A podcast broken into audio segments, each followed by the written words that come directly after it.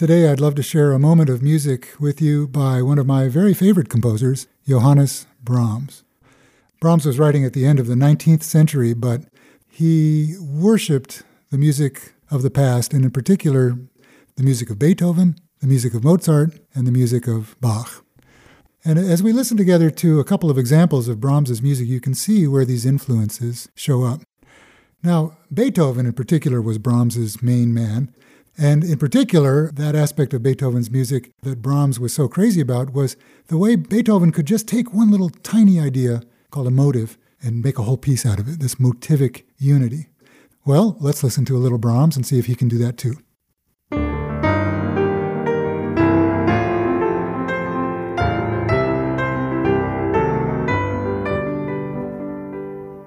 Well, very dramatic, very romantic, very 19th century.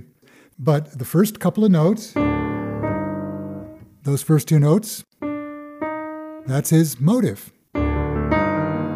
And it repeats. And then it goes upside down, and so on. So at first, we just listen to the music for its sweep and its grandeur, but then as we take a good long look at it, we realize, wow, it's put together in a very deliberate, very almost classical way.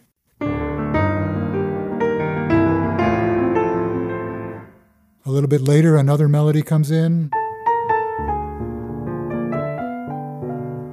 And even that melody doesn't sound like the first, but it's made out of those same half steps. And it turns into. I think you see what I mean. So these tiny little kernels can generate all sorts of ideas, and he gets that from Beethoven's playbook. That's Brahms kind of acknowledging the past. A little bit later in his life, he wrote a piece called The Intermezzo in A. Sounds like this.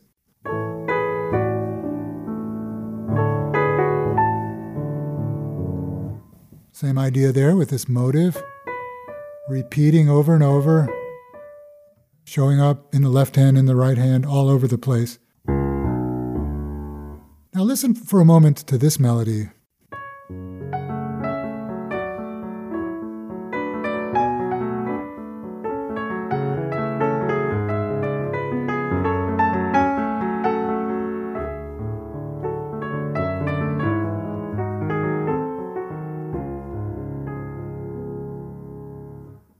Well, you'd know that's romantic music right away. It's a beautiful melody filled with nostalgia and longing, with a lovely accompaniment in the left hand. But take another look and listen to that left hand. Oh my gosh, look. That's the melody we just heard. But just a beat later.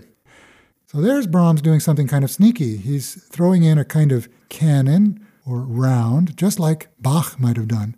You have counterpoint, but it's hidden.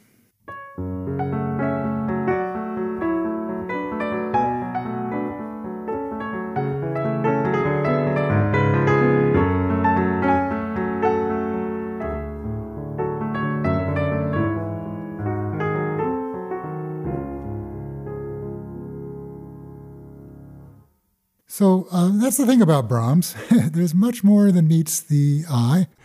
I suppose one could say there's much more than what meets the ear. You hear it, it's beautiful. Then you can look at it a little deeper and you realize, oh man, there's a lot going on under the surface. Like so many of the greats, it appeals to the mind as well as to the heart and gets you on all cylinders. So it's really a music of, of transcendent beauty as well as transcendent craftsmanship. Johannes Brahms. Thank you.